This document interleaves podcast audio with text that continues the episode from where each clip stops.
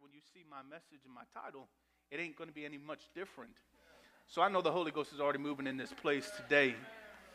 And if we don't leave this service knowing that everything that has taken place in this service has been God divine ordered for your footsteps before you leave and go out into the streets of this city and into your life, amen, I, we're missing a beat. So I want to know today that before the end of this service is over, that God's done something in my life and that He's transformed and changed. Will you clap your hands if you believe that this morning? Amen, amen, amen. I won't make these lovely ladies stand up here long. Um, but this is my lovely family. Of course, you know us. We've been here through before. Uh, last time we were illegal. This time we're legal. Praise God. Amen. We do have our visa, so everybody stand down. Whoever you are, stand down. Um, but this is my wife, Mary Catherine, and my lovely daughter, Kayla. Why don't you wave your hand, everybody? And Alexa, why don't you wave your hand, sweetheart? Or not? But uh, I'm going to let my wife just uh, talk for a few minutes, share a couple things, and maybe even testify whatever she wants to do today. Uh, why don't you just welcome her this morning? Praise the Lord. Um, excuse my voice. I, I do have a sore throat. It is not contagious. I hope. You can clean this microphone after. but we are so honored to be here today. And uh, I'm not going to share too much of my childhood um, we might need another altar call, but uh, love you. Um, but as you know, we're from the nation of the UK and Channel Islands, and I don't know how much you already know about this. If uh, Brother Kyle has done a, a Bible study on this or anything, but I'm just going to give you a little bit about the culture, and not too much geography. I know it's Sunday morning, um, but just a little bit of information so you can better know what what we're facing. So, the nation of the UK, when people say the UK or Great Britain, they automatically just think England. Well, it's not. England is the biggest, and they like to take most of the credit for everything. But there's also to the north Scotland. We also have Wales and Northern Ireland.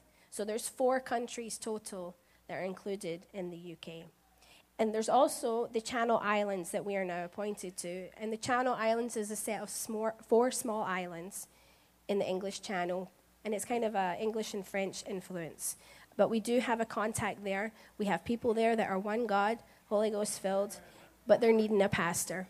So if you can um, pray with us about that, um, this open door, it's a great open door to have, and uh, just pray with us and for direction in that.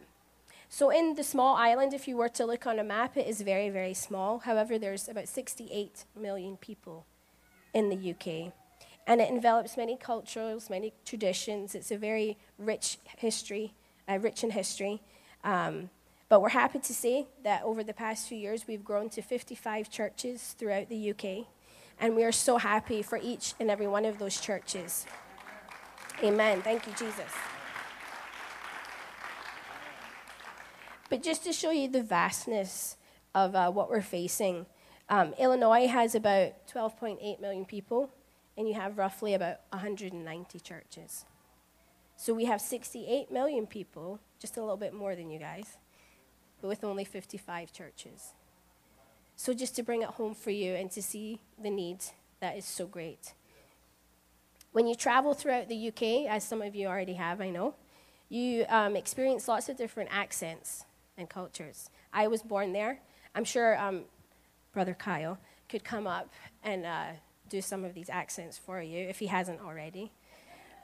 But in England, although it is the largest one, there's lots of different accents. You might hear something like this Trust in the Lord with all thine heart, and lean not to thine own understanding, but in all thy ways acknowledge him, and he shall direct thy paths. So it's a little bit softer, a little bit nicer. But if you were to go north to Scotland, it does get a little bit different. And uh, I'm going to read a paraphrase section of the New Testament, and this is when Jesus calls some of his disciples to be fishers of men. It is English. Let's see, all those who have been to Scotland can understand what I'm saying. When Jesus heard that John had been put in jail, he went after Galilee. And from then on, he started his preaching, saying, Turn for your sins and turn to God. Now, one day, as Jesus was taking a wee donner along the beach, he saw two brothers, Simon Peter and Andy, casting their nets in the water. Come on with me, Jesus said, and I'll teach you not to catch fish, but to catch men. Well, right there and then, they left their fishing and went with Jesus. A wee bit further along the beach, Jesus saw two mer brothers, Jimmy and John, mending their nets with their father. And Jesus called to the brothers, and at once they left their father and went along with Jesus. So.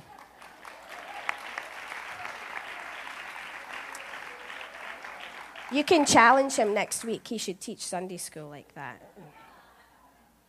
Um, what can also confuse some things is we use different words. So it's not just the accent, we use different words for things. Chips are crisps, and fries are chips. Uh, soccer is football. The elevator is a lift. The trunk of your car is the boot of your car. And the hood of your car is the bonnet of your car. We do not go to the restroom, we just simply go to the toilet. And we don't take trash out, we put the rubbish in the bin. So that can be, you say rubbish, what are you talking about? And uh, one more thing is we do not ask for biscuits and gravy, cookies or biscuits. So it wouldn't taste very nice if you were to ask for biscuits and gravy, never mind the looks you might get. Um, oh, yes, sorry, I forgot that one. This is a fun one we've liked to share it along the road. And uh, in Scotland, if you're going to call someone on the phone, you just say, I'll give you a tinkle.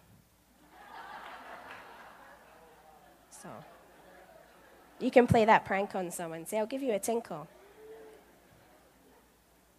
But when thinking of all these differences between uh, North America and the UK and Channel Islands, it can be quite daunting. And uh, we see so many souls that are still waiting to hear about truth and salvation.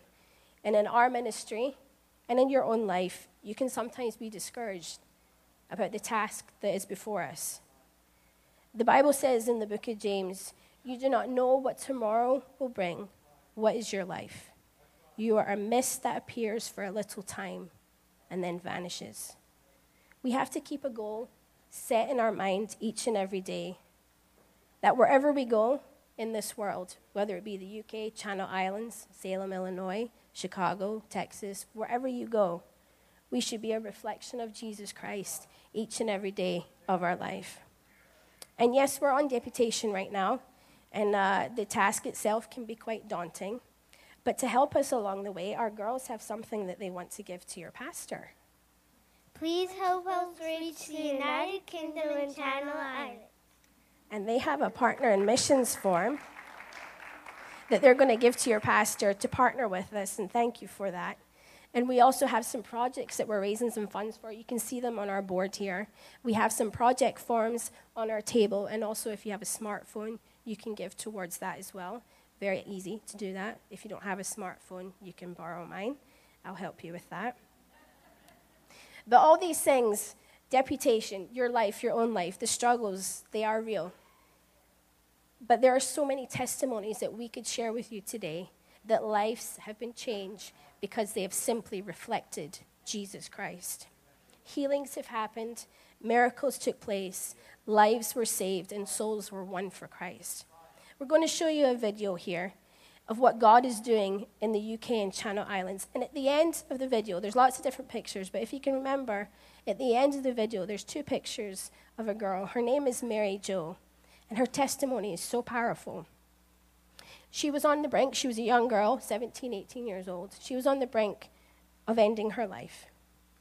And the picture you will see is her crossing a bridge that she would cross every single day that went over train tracks. And all she wanted to do was jump. I don't mean to be, you know, too graphic today, but this is the world we're living in. And it wasn't until a young person from our church who knew her, all he said was, Jesus loves you. Her thought process began to change, and she realized that him reflecting Jesus Christ by simply saying, Jesus loves you, changed the path that she was on. And I'm proud to stand here today to say that she is now a graduate of our Bible school.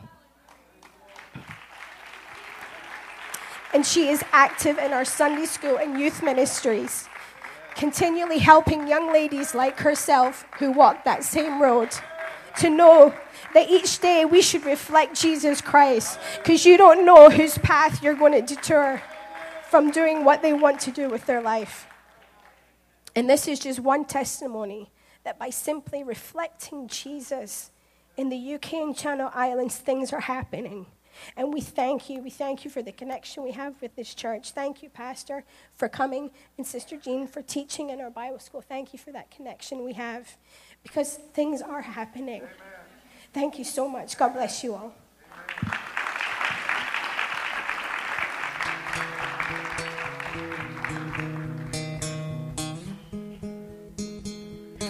Just going to give a little bit of, little bit of illustration.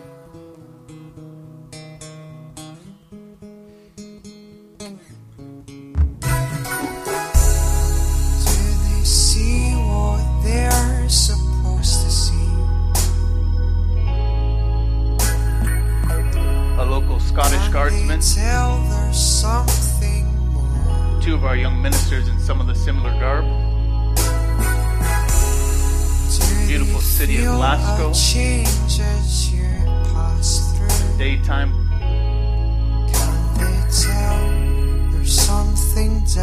This is called Loch Lomond. Such a beautiful place. This was taken with a camera phone. A beautiful, beautiful picture. We are called to be prayer walk in Edinburgh. Something different, something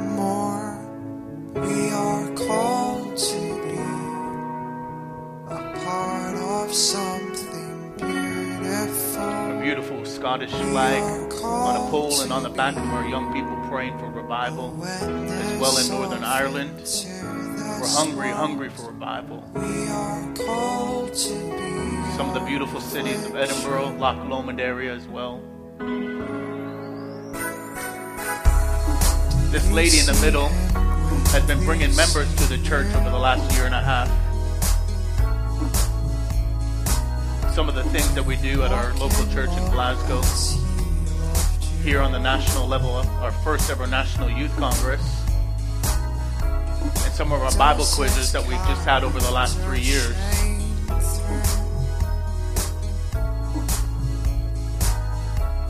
in this first ever National Youth Congress, we had 300 young people show up and six received the baptism of the Holy Ghost. And now baptized in the name of Jesus Oh, yeah.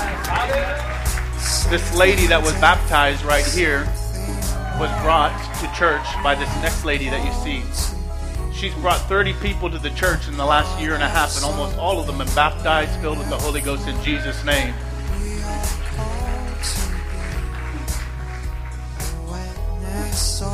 Love baptizing the local, national people, seeing the Scottish people getting filled with the Holy Ghost, hungering to be a change. And here in a moment, you're going to see us preaching on the street of Wales at our general conference, where 10 receive the Holy Ghost on the streets. As the world tells you that you can't handle the truth of the Word of God, but I'm here today to tell you that you can handle the truth, that you can believe it if you want to believe it.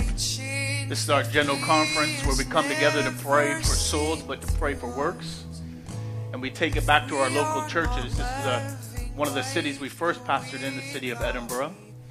Such a beautiful city.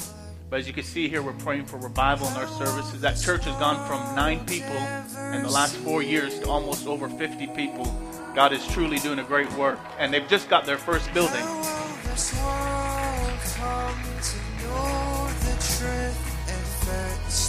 You see at our general conference, we have roughly about a thousand people that will attend.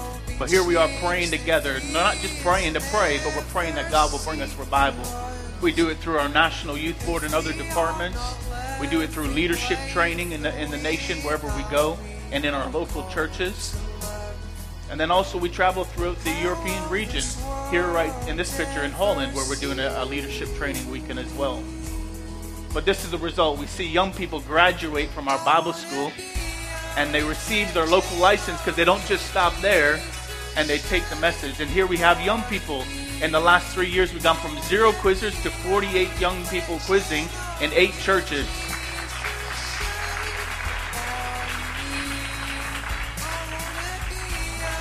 And then you see hungry, hungry people hungering for the Word of God. Here's what it turns into when you see young people learning the Word. This was just over a year and a half ago in a local McDonald's. And I'll share that testimony with you in a moment praising and loving the Lord. Will you just clap your hands today for what the Lord is doing?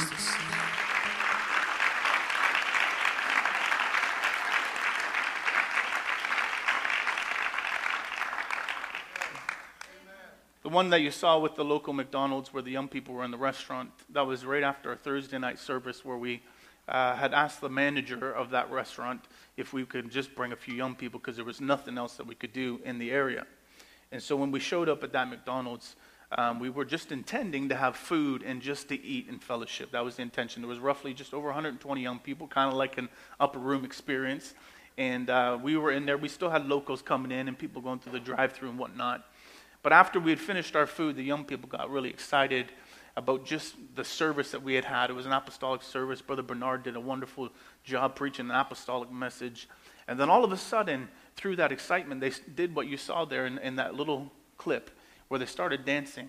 And after about 30 minutes of dancing, uh, in the middle of that, we see I, I, saw a local policeman show up at the door. And uh, funny enough, I said, Oh my goodness. And something in my spirit just drew me to him. And I went to him because he was surveying the room. And I didn't see what was taking place outside. I went over, talked to him. This man was Stephen, found out that he was one of the chief of police for the area. And he said, I'm just looking to see what's going on here. We don't really know what's taking place. We had some people call, say the, the restaurant was overpacked. And I said, okay. I said, well, let me tell you. And I, I said these words to him. I said, well, I'll tell you who we are and what we've done. We've just come from a Holy Ghost tongue talking, the holy rolling service where God just moved and his spirit fell in many ways. And he kind of looked at me with this look saying, like, what? And I said, well, we just experienced something great and we're just sharing it with everybody else because we just love Jesus and we want the world to know he looked at me and he turned around and he says, Well, I'm just going to leave you guys alone because there's something about you that I, I don't see about normal kids. They're here to make trouble, but you're not here to make trouble. And he turned around and looked at the door and he did one of these. And I looked outside the door and I saw about four different police vehicles, what looked like uh, police officers in some SWAT gear, ready to storm the McDonald's and come in and remove our Pentecostal young people from the McDonald's. And so my, my spirit kind of just sunk a bit and said, Thank you, Jesus, for that. But no, no less, after that, uh, Stephen left, the Holy Ghost uh, dropped in that place. Those young people began to sing hallelujah. And they sang the, the highest praise in a soft, soft way. Immediately, the people behind the counter and the workers in the back that were making the food began to weep under the presence and the power of God people came in from the streets and were videoing as we were doing that and singing. Some were ministering, preaching in different corners, witnessing to people around the, that McDonald's. Let me tell you what happened from that moment. We didn't know, but it was somebody from that city that posted that video online. McDonald's grabbed a hold of it and said, We want to post this and share this on a website. 5.8 million views later, we find out that this video is circulated worldwide where just young people came to a restaurant and says, I don't care that this is just a place where we come to eat, but I do want people to know that I've come from a church where I met Jesus Christ. And as they shared that experience, it went worldwide with over 5.8 million viewers. Within two weeks of uh, that happening, we did six interviews, uh, four with local newspapers, one with United Christian Broadcasting Station, where they broadcasted it throughout the UK and to all of our cities. Then we also got a letter from the national uh, head of, uh, of the Welsh Parliament who wrote to myself and to Bishop Francis with an address to David Bernard because they found out that Brother Bernard was there. And they said, Whatever happened and took place in that McDonald's, can you please address and tell those young people that they can come here and they can go in any place, any store, and they can do that very same thing again? We got the favor of God in a city that we do not, not yet have a church but I'm believing that that door has been opened, that God is going to give us a, a church in that city. And it's going to be a glorious church because we've already got favor, and the favor of God is going to open up doors for us. Praise God. Praise God.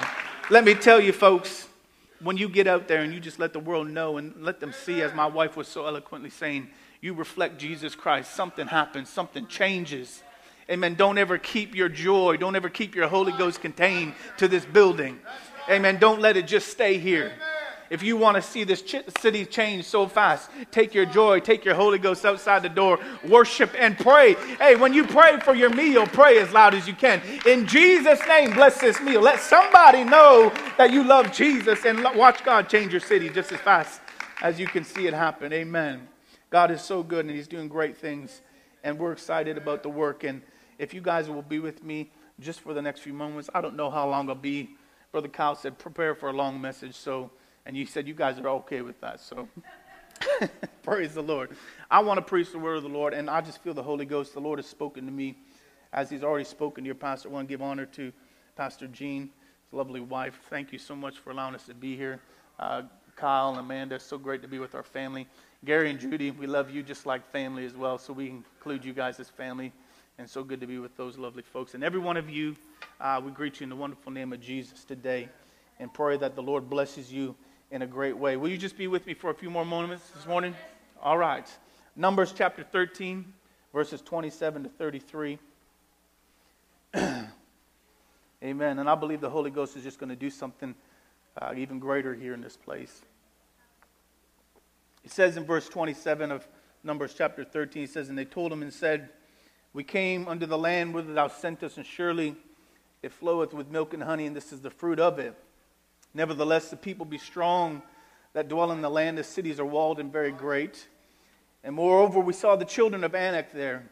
The Amalekites dwell in the land of the south, the Hittites, the Jebusites, and the Amorites dwell in the mountains, and the Canaanites dwell by the sea, by the coast of Jordan. And Caleb stilled the people before Moses and said, Let us go up at once and possess it, for we are well able to overcome it. But the men that went up with him said, We be not able to go up against the people, for they are stronger than we. And they brought up an evil report of the land which they had searched unto the children of Israel, saying, The land through which we have gone to search it is a land that eateth up the inhabitants thereof. And all the people that we saw in it are men of great stature. And there we saw the giants, the sons of Anak, which come of the giants, and we were in our own sights as grasshoppers, and so we were in their sight.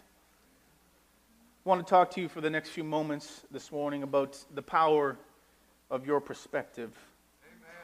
The power of your perspective. Amen. How you see things. What do you see in the kingdom of God? What do you see for your life and what God is going to do in your midst? And if you'll just pray one more time with me, Lord, we love you. We thank you for your word. We pray, oh God, that you would just have your way in this service as you've already done, as you've already touched and already moved in lives. Let your word go forth one more time and perform that which you desire to do. We thank you, Heavenly Father, for what you've done. Thank you, Jesus, for your spirit, Lord. In your mighty name we pray. In Jesus' name, amen. Amen. What we see in this story here, just to give you a, a brief overview, these men were chosen to spy out the land of Canaan.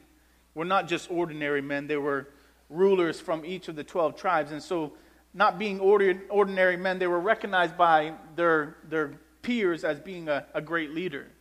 And so they considered it a great honor to be chosen by Moses to be a part of this powerful group of men who would go get that first glimpse of the promised land. That those men would go and they would see and explore and bring back a report to the entire nation for everybody to hear about the exciting things that God wanted to do in that promised land. And so Moses, their leader, instructed them and he says, Go see what the land is like, see what the people are like. Are they weak? Are they strong? Are they few? Are they many? What kind of land do they live in? Is it good or is it bad? What kind of towns do they have? Are, are they unwalled? Are they fort, uh, fortified? Or, how is the soil over there? Is it fertile or is it poor? And then he also instructed them with, with those instructions. He said, Do your best to bring back the fruit of the land because the Bible said, it was the season of the first ripe grapes. And I like this part because Moses said, Don't just go over there and see the promised land, but bring us back a little taste. Bring us back a little taste so we can partake and we can be excited about the promises that are before us. And sometimes that's the same way we are in church. You know, we ask God and we say, God, let it rain. Let it rain so we can just have a little taste. Let it sprinkle on us, Lord. But sometimes we really need to pray for the whole thing. God, let it all fall on us. Let it just come on down so we can have that promise that you've been promising us for a long time. But in this story that we are reading about today, what these men did not know that this moment would be a test more than anything of their perspective of God and his promises, and then a test of their outlook on life. And little did they realize that this assignment would be that very defining moment of their careers, how they perceived and how they spoke about what they saw on assignment would determine their personal destiny and then that of a nation as well. So they saw 40 days of viewing the abundance of land that flowed with milk and honey pass by. It looked really good. 40 days of marveling at the richness of the soil, the purity of the water, the abundance of the crops. 40 days of measuring the strength of the cities, of the villages of the enemy. And now this time has come to give their perspective of the whole thing to the ears of those who wait with great anticipation for their return. And here's what they said them, and this is what they said. We came to that land whither sent us. Surely it, it looked really good. It floweth with milk and honey. Here is a little taste, the fruit of it. But nevertheless, the people be strong that dwell in this land, and the cities are walled and very great. And we saw the children of Anak. I want you to notice something which I believe the Holy Ghost is trying to deal with us in the service today. the only reason, the only reason, I'm going to say this in love, and then I'm going to say it and I'm going to leave today because I won't be back. But the only reason that we ever see the presence of God stop in our midst is because we as a people magnify the negatives in our lives. And we magnify the negatives in the midst of the presence of God. Notice how they said, and how they magnified the negative, and they said, The land eats up the inhabitants, and all the men are of great stature. I've been in services. I know what it was like to be a young person, to look around me, and when people said it's time to pray, when I would thought in my mind, and I would say, Well, somebody's looking at me. Do you see so and so? They're getting a good dose of the Holy Ghost. I surely can't get what they're getting over there. And we would magnify the negative. And so it is that it seems like it's human nature in our lives to always allow that negative a voice in our lives. We allow the bad news to consume us and then we enlarge upon it. And it seems like we can have a Sunday morning service like we had today, where the power and the blessings of God is flowing in this place and, and the moving of the Spirit is doing things and working in our midst. But let somebody be upset about your situation. Let somebody have a problem in their life. Let somebody just reflect on the negative, and the tendency of everyone else is to reflect on those things as well.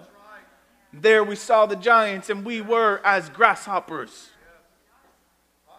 Essentially, what they were saying in their situations is that we saw ourselves as being defeated. Our perspective told us that we did not have a chance to go into the promise and receive it in our lives. Our perspective told us that we were nothing but grasshopper in the sight of these peoples, and so we saw ourselves, and so they saw us. And in the midst of all that negativity, I thank God that there was men of faith that went into the promised land. You know what? No matter what, even though God probably knew that there was going to be 10 negative men that would walk into the promised land and come back with an evil report, He says, I'm going to send somebody that's just going to have an inkling of faith. Somebody that's going to stir up some people and say, Let's believe in the promise. Let's believe in what God has for us. Let's believe in greater things. Let's believe that we can have what He's promised us. And in the midst of that negativity, the Bible tells us that Joshua, the son of Nun, him and Caleb, they tore their clothes and they spake these words. And these words rang through to the people. And they said these words and they said, The Lord is with us. Fear them not. I don't know about you today, but in the midst of everything that is going on, in the midst of every struggle, I want to be back home right now. I want to be back in the UK. I want to be working in the field. But in the midst of it all, I've got to understand something that God is working in my midst. God is working in my life. And all I have to say this morning is don't worry, James. The Lord is with you. Just fear it not. Don't worry about what's going on. Don't worry about the ups and the downs. Don't worry about the provision don't worry about the blessings that need to come your way. The Lord is with you. Fear not. I'm wondering if somebody will say that in their spirit today that God is with me. I will not fear. I will not worry. I will not be distressed. I will just believe that God is going to do it. Hallelujah. We need the Lord to work in our lives, but we need to believe that He will work in our lives. Now, when we read the Bible, Moving forward, it says that there's nothing that records or suggests that this man, Joshua or Caleb, were any greater than the other 10 rulers of the tribe of Israel prior to this story. But that same experience would catapult Joshua and Caleb into God's Hall of Fame and cause them to be remembered with respect and honor throughout the ages. That would essentially drop the other 10 into God's uh, nameless hall of shame where they would not be remembered. And I can ask you that question this morning. I'm sure nobody can follow along unless you've read your Bible this morning about this story. But is there anybody who can recite those 10 men's names? No, we don't remember them. We don't remember those that were unfaithful, that had no faith. We don't remember those that dispersed the negative. We don't remember those that cast dispersion on the promise. We don't remember those ones. We just remember the ones that stood up and said, I believe. Amen. Amen. So I've asked myself this question what is it that can cause that same trial, that same experience, the same situation which will bring glory in one, but groaning in another, shame and another, fame in one's life, or fulfillment to one and failure to another. You see, all 12 of these men witnessed that very same event. They all went to the same places. All 12 spies hazarded their lives for the very same experience. But still, in the midst of all that, these 10 said, The people be strong that dwell in the land. But I thank God that there was two that stood up and said, They are bread for us. Even though the 10 from the world would stand up and say, The cities are walled and very great, there were still two men of God left that would say, Let us go up at once and possess it, for we are well able to overcome it. Even though the ten would say, We be not able to go up against the people, for they are stronger than we, the two would get up and say, No, no, no, no. Their defense is departed from them. The Lord is with us. We will not fear them. Even though the ten would say, We were in our own sights as grasshoppers, so we were in their sight, there was two men of God that said, If the Lord delight in us, then he will surely bring us unto this land, and he will give it to us. I submit to somebody today that your life, your hopes, your dreams, your relationship, your future, this kingdom of God will always be a matter of your perspective. A matter of your perspective. God can step into this place right now. He can put all the promises on this altar. He can lay it all out before you, but unless you believe that you can receive it, nothing will happen. And here's the, the crux of it all my greatest enemy is not the devil. My greatest enemy is not even the saint in the church. It is not any other than the person who resides within me. It is this person that gives me the greatest challenge, this body that gives me the greatest challenge. Somebody ought to say amen to that. It does give us some challenges.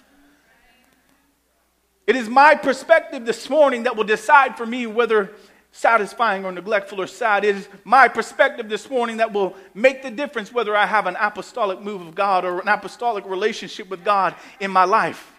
It is my perspective that will change those things. You see, there is no devil, there is no Judas, there is no spirit of evil, there's no power of darkness. Because Jesus said, Who can resist the power of the church? For Christ said, Upon this rock I will build my church, and the gates of hell shall not prevail against it. So the only one that's prevailing against the church is this. There's no spirit disrupting the church. Now, we carry some things and we carry some weights. I know all those things, but I'm not going to be wishy washy this morning. I'm just going to be plain. The only one that will disrupt the service will be us. The only one that will disrupt the flow of the Holy Ghost movement will be us. Won't be anything else. The devil didn't creep in here. He don't want to be here this morning. He don't want to be in the midst of the presence of God. He don't want to be where all the blessings of God are being poured. He's out there somewhere else. But the only one messing up the service this morning is us. This is in my notes, and I, you, you folks know what's happening this morning. This is ordained of God, okay? I'm just going to preach what the Lord laid on my heart. So my problem is me. My problem is my perspective how I view life, how I view myself, how I view others, but most importantly this morning, how I view God. My perspective this morning, it is the view of our true selves. Its roots are always inwards, but its fruits are always going to produce outwards. It will be my best friend or my worst enemy. It is my outward look. It is that thing that will draw people to us or it's going to repel them from me. It will give me hope for today, or it will surely steal my tomorrow. It will never be content until it's expressed. It can be the librarian of my past, the speaker of my present, the prophet of my future. What is it? It is my kingdom perspective. And the only thing that will hinder revival come to me today or at any point in my life is my outlook on life, my perspective.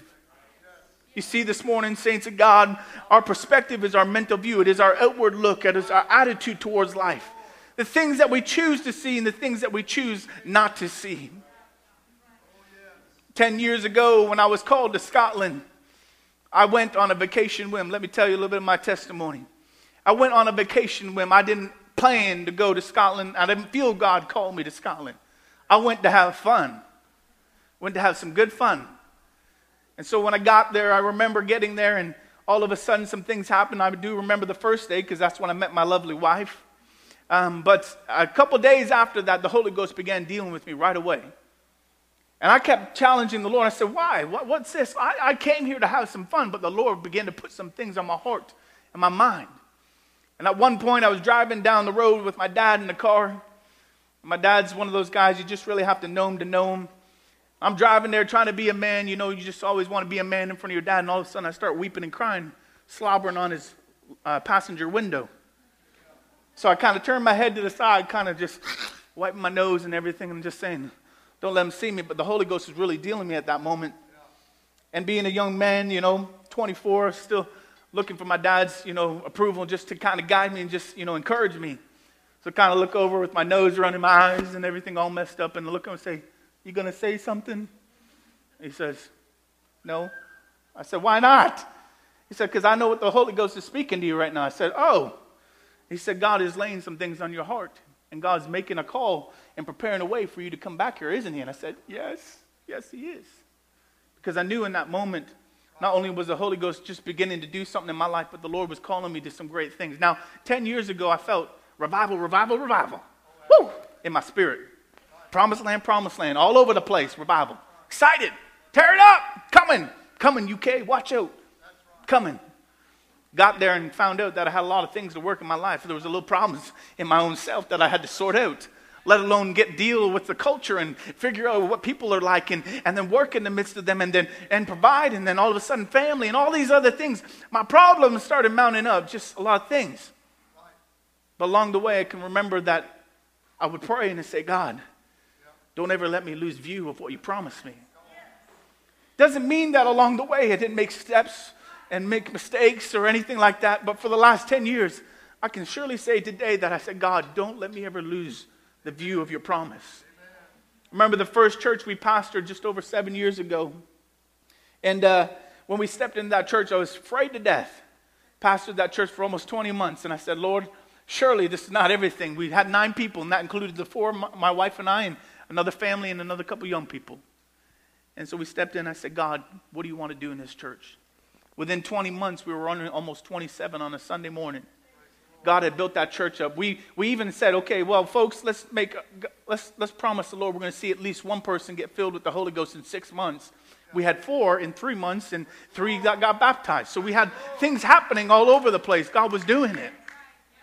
But along the way, there were some tough times, learned some, some hard lessons, but kept believing in the promise. Now, does that mean that was the, all the promise that God had for us? No. God had greater things that He had in store. We went back to, to Glasgow, Scotland, and it was one of those things, you know, working with families always an interesting dynamic, but the Lord brought us back and he made a way and he opened up doors and this is what we felt he was directing us to. And so just a little over three and a half years ago, we started pastoring the work. First when the, the Kellys went on their deputation. And uh, so we got down and prayed, said, God, where's that promise? Where's that promised land? Looking the, with perspective. God, where's that promise? At that time, our church was running about 65, 70 on a Sunday morning. So we were having a bit of a struggle. Now, for those that know, that church has been there for over 34 years with one church in the city of 2.1 million. You talk, you guys are well ahead of the curve here in Salem. It doesn't mean that this is all God has. But you're, you're already around we, we, were, we were 65, one church, and 2.1 million. We were far behind. So I said, No, God, the promised land is yet before us. We've not even stepped into all that promise. And so we began to believe, and as a church and as body, some things began to change. And on our last service last year, when we left the, uh, the church on, uh, on June the 4th, was our last Sunday service. We had 162 in service on a Sunday morning. That's, that's God. Within three years, we'd almost but double. Now, we don't run 162 every Sunday morning, but that was one of our largest. Our largest service uh, that we had was over, we had well over 200 come in on one service. And so we had God pouring out his blessing in mighty way. On a normal, regular year, we'd say about 10 average receive the baptism of the Holy Ghost. Well, guess what? Last year, before we left, we had 24 get baptized and 18 filled with the Holy Ghost in six months. By the end of this year, we're already putting our totals together. It looks like we've had about 40 get the Holy Ghost where we would only have 10. The promise is still there. We believe that God was going to do it. And we know that God's been pouring out His Spirit in great ways. While we've been on the road, we said, God, we've even challenged ourselves. And let me tell you, I'm just sharing this with you this morning. I'm not going to be much longer, I promise. But we said, God, we know that you're going to still do great things in our country. And so we said, even though we've left even though we left the, uh, the UK, we said we don't want to leave the work. And so there was a few things we had left behind, but we left some vision behind. And so we, we said to our team, we want to start some works. And there was one work that we had started in the Northeast, and it was running about 11 in that group. And so that was kind of staying steady. It had some ups and downs. But there was a group in the southeast of Glasgow that we wanted to get going because they were crying for us to come pick them up, but we couldn't do it. We just didn't have the facilities or anything to do it. And so we said, Lord, we just want to get, a group started over there and start a church. Well, when we left, that kind of failed and started faltering. I said, No, sweetheart, it's not going to fail. It's not going to fall apart. We're just going to believe that God is going to help us. And through the, the work of the leaders there, this work will be built up. Well, it wasn't but about a month and a half into our deputation, we get the phone call and said, Come, come on, Pastor, I got an exciting story for you. We got an open door in this house group, and we're running about 15. Now, they've been running about 15 steady in that house group. Every two weeks, they're doing a, a Bible study. And we're looking for buildings and halls to rental already. But God is opening up those doors. Amen.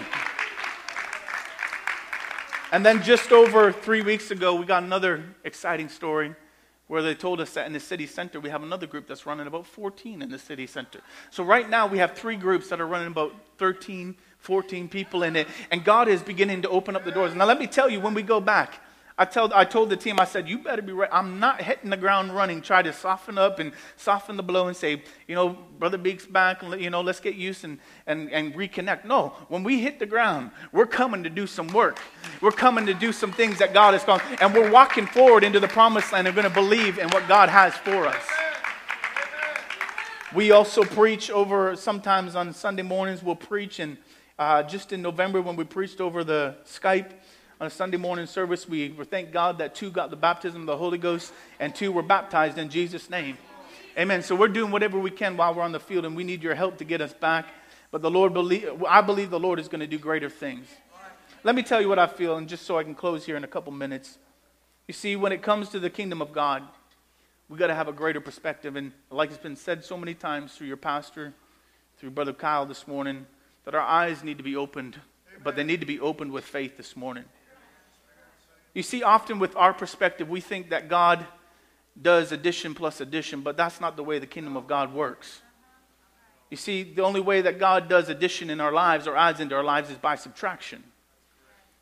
And a lot of times in our view, in our, in our outward look, there's so much in the picture. When we need to start subtracting some things that are being a distraction, and when we subtract those things, then God is going to bring the addition into our lives. That only comes through being persuaded Christians. David said it like this I was young, now I'm old, but I've never seen the righteous forsaken, nor his seed begging bread. Paul told us that nothing would separate him from the love of God. Nothing would separate him from the love of God. And, and we surely say that Paul was persuaded because he made it through all things. And look at his story, look at the great missionary testimony they had. But he wasn't persuaded after the fact, he was persuaded before the fact. Because if you're not persuaded before you go into it, you're surely not going to be persuaded when you come out. You see the one instance in Philippi in Acts chapter 16 where Paul, in his obedience to preach the gospel and, uh, and, and sacrifice his life, ended up beaten in jail with Silas. Yet it was his perspective of God that got him out. His perspective of praise and his perspective of who God was in his life opened the doors not only opened the doors to the jail cell and, and saw them get their freedom, but it also filled the jailer with the Spirit of God, and his family was saved because of that. You see, our perspective is built on a few things faith or fear, belief or unbelief, trust or distrust, honor or dishonor, respect or disrespect, positive or negative things. But your perspective will always be the filter through which you look at your life. That's why someone once said, You don't see things as they are, you only see them as you are. Because everything you look at is, is looking through your perspective, not somebody else's. The hardest thing to tell you this morning is that we can all see the same thing, and the only same thing is going to be for the kingdom of God. But when it comes to your life, you have to see it for yourself. See, the kingdom of God and the perspective of the kingdom will always remain the same. But when it comes to your life, your victories, you got to see the way that God sees it for you. And I could point across this room to each and every individual and tell you that you can see it my way, but you can't. You've got to see it for yourself. You've got to see it for yourself. So, in life, what matters at the end of the day, no matter who is looking, no matter how you view it, the picture of the kingdom is still the same reach the lost, win the lost, teach them, show them the way to Jesus Christ. But your perspective about your life and your victories is going to be everything that you believe. So, we need to start speaking faith as we've been taught this morning because faith will cast a line out into the deep and it's going to grab a hold of hope. We got to get every word of unbelief, every word of fear, every word of doubt out of our lives. When you look at the story, we see that some saw the promised land as a place of sure defeat and torturous death. Some even prophesied and predicted it would be so. But some people saw it as God's gift and the most promising land in the world. It was a matter of perspective. Some saw the tabernacle in the wilderness as nothing but a sorry looking contraption with pelts strung over poles, but some saw it as a meeting place with Almighty God. It was a matter of perspective. Some saw Moses as a self appointed dictator who imposed his will on the people, but some saw Moses as the man of God. It was a matter of perspective. Some saw the giants, but some saw the greats. Some saw, looked through the eyes of fear and distrust, while others looked through the eyes of faith and trust in God. Some died in the wilderness and some lived in the promised land. It was a matter of perspective. That's why Second Chronicles 20 says 20 verse 20 says it like this. And they rose early in the morning and went forth in the wilderness of Tekoa. And as they went forth, Jehoshaphat stood and said, Hear me, O Judah, ye inhabitants of Jerusalem. Believe in the Lord your God, and so shall ye be established. Believe his prophets, and so shall ye prosper. The reason we need to speak faith over our life this morning is that you better live by faith, or you will die in your doubt. You will die in your own insecurities if you don't speak faith over your life. Hallelujah. I haven't come this far this morning to be a wilderness dweller. I haven't come this far this morning to gaze over the promised land of revival and lay down and die. But I choose to believe God. And faith is the substance of what life is all about. That's why I want to believe in the promise that God has for my life. But faith is the only key. Faith is the key, and God is trying to make us to look through the eyes of faith. That's how the elders retained a good report. That's how heroes of faith survived, not only survived, but they thrived by faith. And I feel like the devil is viciously attacking the faith of the people of God. We see, and I'm not teaching end time today, but you see end time, people's eyes are going to be turned. Turned in a different direction. That's people that could be sitting beside you today, and that hurts to the deepest hurt. But today we need to make a choice all over again to believe and to be established in faith as you're standing with me this morning. The Word of God says, As a man thinketh in his heart, so is he. And I want to think that I can receive the promise of God if I want it. We've not seen everything that God has for us. I really feel like we can have a move of the Holy Ghost one more time before we leave the service this morning. I don't know about you folks, but I'm sick and tired of being beat up by life, by all the things going on around me, distractions and everything taking place. I don't know how many times I've come into a service and I've missed a beat because I've let something else distract me and I've missed my blessing of God. I'm talking to somebody here today, and this is what I felt in the Holy Ghost while I was praying this morning. And I'll tell you in a moment what the Lord spoke to me over this church and over this body by feeling the Holy Ghost. There's some of you that have promises on your life. And I speak to those that have family members you've been praying for for a long time, asking the Lord to bring those family members to the church. You've been praying for a long time and you're saying, God, you've not done it. When are you going to do it? Some of you have been praying for years and God's still not brought them to the church and He's not yet filled them with the Spirit. And you've lost focus of the promises of God. Your perspective has changed a little bit. God is saying to you today, get a new perspective, get eyes of faith on you. Let the Lord just do a work in your life and change your view of things and refresh that perspective and let you know today. He wants to let you know that He's still going to do it. Some, I feel this in the Holy Ghost. Some of you have been praying for a miracle in your life. Some of you have been praying so hard that God would just do something, healing in your body, provide a way, make a way and you're giving up on God because you have not yet seen the promise. God's timing is the most perfect timing that will ever happen in your life. when it comes to you, it will be the best timing, it'll be the right place, it'll be the right blessing, and it'll be the most perfect thing. Don't give up on God because you've not yet received everything that you need to receive in your life. God is going to do it. Here's what the Holy Ghost spoke to me in my prayers this morning. And I believe it coincides with everything that's been said and spoken in the service. He said, James, he's refreshed this word.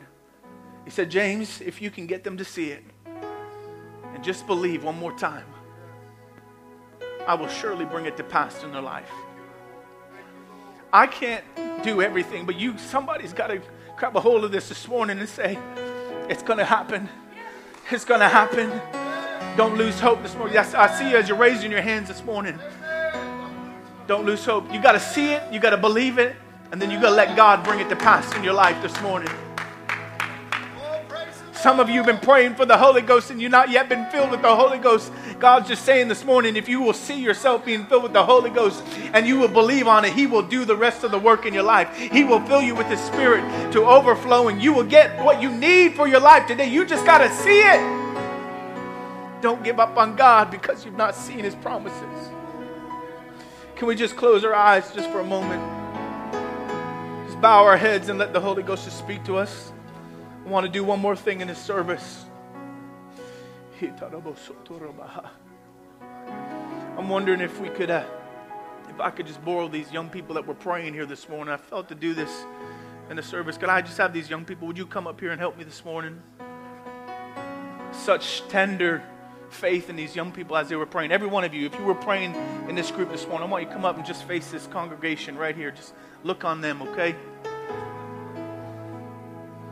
such great faith in these young people this morning. I saw them. My heart, my heart was overwhelmed this morning with these young people praying in faith. But God reminded me something. I remember being like one of these young people getting in church and not really caring about all you folks in the back and not caring about anything else. Not really having a lot of bills to pay, but having great faith as a young person. But you see, in the Word of God, Jesus honors, honors the childlike faith because he reminds us that we so quickly forget what that kind of faith is like. And so I feel in the Holy Ghost this morning, I want these young people with their eyes of faith, young people. Some of you already feeling the Holy Ghost this morning. I know some of you are believing things for your parents, maybe for your friends, for your schools. I want these young people to pray for each and every one of us here this morning. Is this all right? Young people, I want you to bow your heads, close your eyes, lift up your hands whatever you feel in your heart that you feel the Lord is wanting you to speak a word of faith I want you to just begin to speak that over this audience. And as you as they're praying, congregation, as they're praying this morning, if you have a need in your life, I want you to step out and just let the Holy Ghost minister to you in your life. If you've been praying for a long time for the Lord to do something and you've not yet seen it, I want you to step in front of these young people this morning as they're praying, as they're lifting up their voices, as they're speaking a word of faith. I want you to step out this morning and just say, God, I've not yet forgotten, nor will I ever forget, Lord. Refresh my eyes of faith this morning. Hallelujah, Jesus. Come on, young people, let's pray. Let's pray this morning. Let the Holy Ghost move in your. Come on. I know you got faith. I know you got faith for your parents. I know you got faith for your lives. There's people standing in front of you right now believing that you're going to speak a word of faith over their lives. Come on, young person. Stretch out your hands, stretch out your faith right now. Speak over their lives. Come on, young person. I said, let the Lord use you. Let the Holy Ghost move through you right now. Come on, speak a word of faith for this body today.